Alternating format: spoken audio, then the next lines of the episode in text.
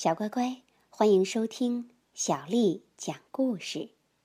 今天，小丽阿姨讲给你听的是由沈阳的李楚阳小朋友推荐的《黑猫警长之痛歼班仓鼠》这本书啊。小丽阿姨没有，妈妈特意拍照给我，谢谢她。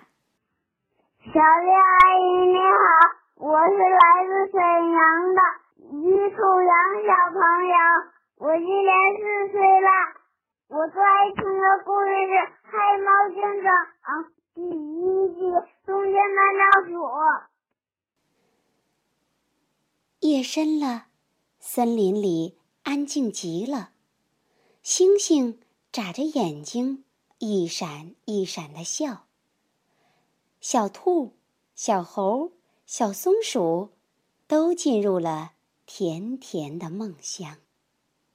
听，一阵整齐轻健的步伐声由远而近。啊，是森林警士们巡逻来了。你看，领头的黑猫威风凛凛的。你知道他是谁吗？他呀，就是大名鼎鼎的黑猫警长。森林里的动物有的白天活动。也有的晚上才出来觅食。这不，瞿京妈妈带着孩子们喊着“一二一”的口号出来了。瞿京妈妈带着孩子们来到了仓库中间。来，孩子们，戴上小眼镜，好好看着妈妈。今天呀，妈妈要教你们怎么捉小虫子。小渠精们纷纷学着妈妈的样，趴在地上认真的抓小虫子。可是有一只小渠精却追着一只苍蝇爬上了一袋面粉。妈妈，这里有好多好吃的东西。小渠精说。渠精妈妈连忙说：“哎呀，孩子，我们可不能乱拿别人的东西呀。”这时，仓库外的草丛中钻出了一个黑影，他东张西望了一会儿，然后喊道：“快，弟兄们，动手了！”只见仓库周围的草丛里、大树上、卡车里一下冒出了许多的搬仓鼠。打头的几只搬仓鼠扛着电钻，对着仓库的大门突突突的钻了起来。妈妈，我怕。仓库里的小渠精们听到电钻声，害怕的抱着妈妈。渠精妈妈赶紧让他们排好队，说：“啊，不好了，出事儿了！来，快跟妈妈回家。”仓库的大门很快就被钻了一个大洞，班仓鼠们肆无忌惮的冲进仓库，开始疯狂的偷盗里面的东西。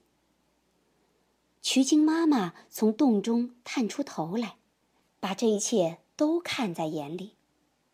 她焦急地对孩子们说：“外面啊，有一伙小偷，妈妈要去报警，你们可千万别出来啊！”瞿精妈妈从洞中爬了出来，飞快地向警铃跑去。眼看警铃就在眼前，突然一袋面粉向他砸来。领头的黑鼠跳到瞿精妈妈的面前，凶狠地说：“哼，你想去报警吗？没门儿！弟兄们，砸死他！”话音刚落，面粉就一袋接一袋的向瞿精妈妈狠狠的砸来。可怜的瞿精妈妈被压在了七八袋面粉下。可是。黑鼠不知道瞿精妈妈有一样本领，那就是会打地洞。没一会儿，瞿精妈妈就打了一个地洞，悄悄的来到了警铃下。矮矮胖胖的瞿精妈妈吃力的爬上窗台，按响了警铃。尖锐的警铃声划破了寂静的夜空，板仓鼠们被吓得魂飞魄散。黑鼠气急败坏地挥舞着拳头，指着警铃旁的渠精妈妈喊道：“抓住他，别让他跑了！”几只斑仓鼠张牙舞爪地冲向曲精妈妈，将她牢牢地抓住。曲精妈妈一边挣扎，一边愤怒地喊道：“警长来了，可饶不了你们！”带走！黑鼠跺着脚命令道。这时，黑猫警长的雷达定位仪已经探测到了警铃传来的方向。他正带领着警士们骑着摩托车，闪电般的向仓库赶来。仓库这边，搬仓鼠们正在仓皇的逃离。小渠精们看见妈妈被搬仓鼠抓走了，害怕的哭成一团。哭声传到了正在逃跑的黑鼠的耳朵里，他放慢了脚步，眼珠一转，想到了一个诡计。他搬起一袋面粉放在渠经洞口，然后嘿嘿笑着离开了。黑猫警长和警士们赶到了仓库，展现在他们眼前的是一片狼藉的仓库。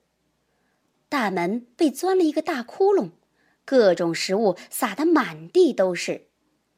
原本仓库里储存的丰富的食物所剩无几了。警士们开始迅速的侦查现场。突然，白猫班长发现了取经洞和洞口的面粉。警长，这里有洞！白猫班长说着，把手伸进洞里，掏出了几只哇哇直哭的小渠精。好啊，原来是你们偷走了食物！白猫班长说着，拿出手铐，就要逮捕小渠精。等一等，黑猫警长说：“让我先把洞里搜查一下。”黑猫警长查看了一下渠精洞，发现洞里只有几条小虫子。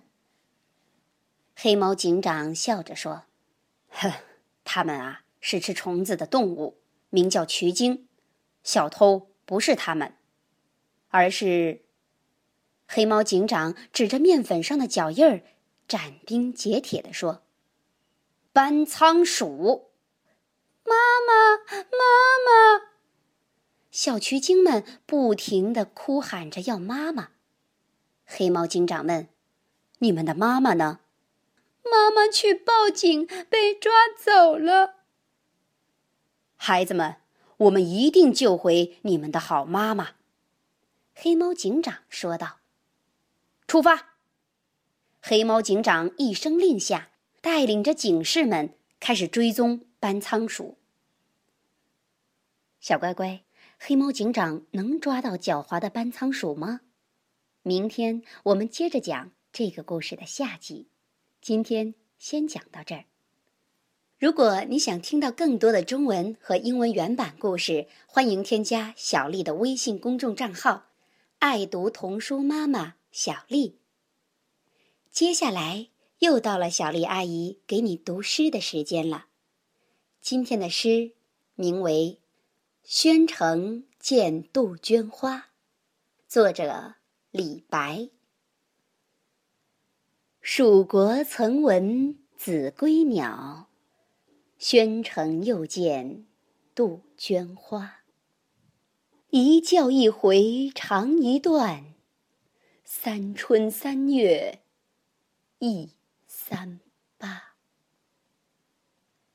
蜀国曾闻子规鸟，宣城又见杜鹃花。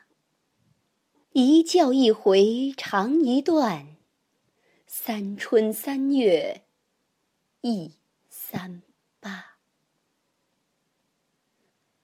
蜀国曾闻子规鸟。宣城又见杜鹃花。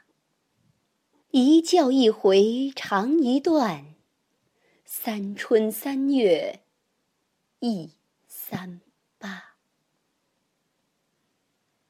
蜀国曾闻子规鸟，宣城又见杜鹃花。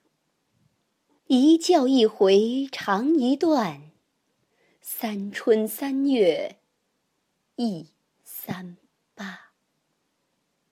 晚安。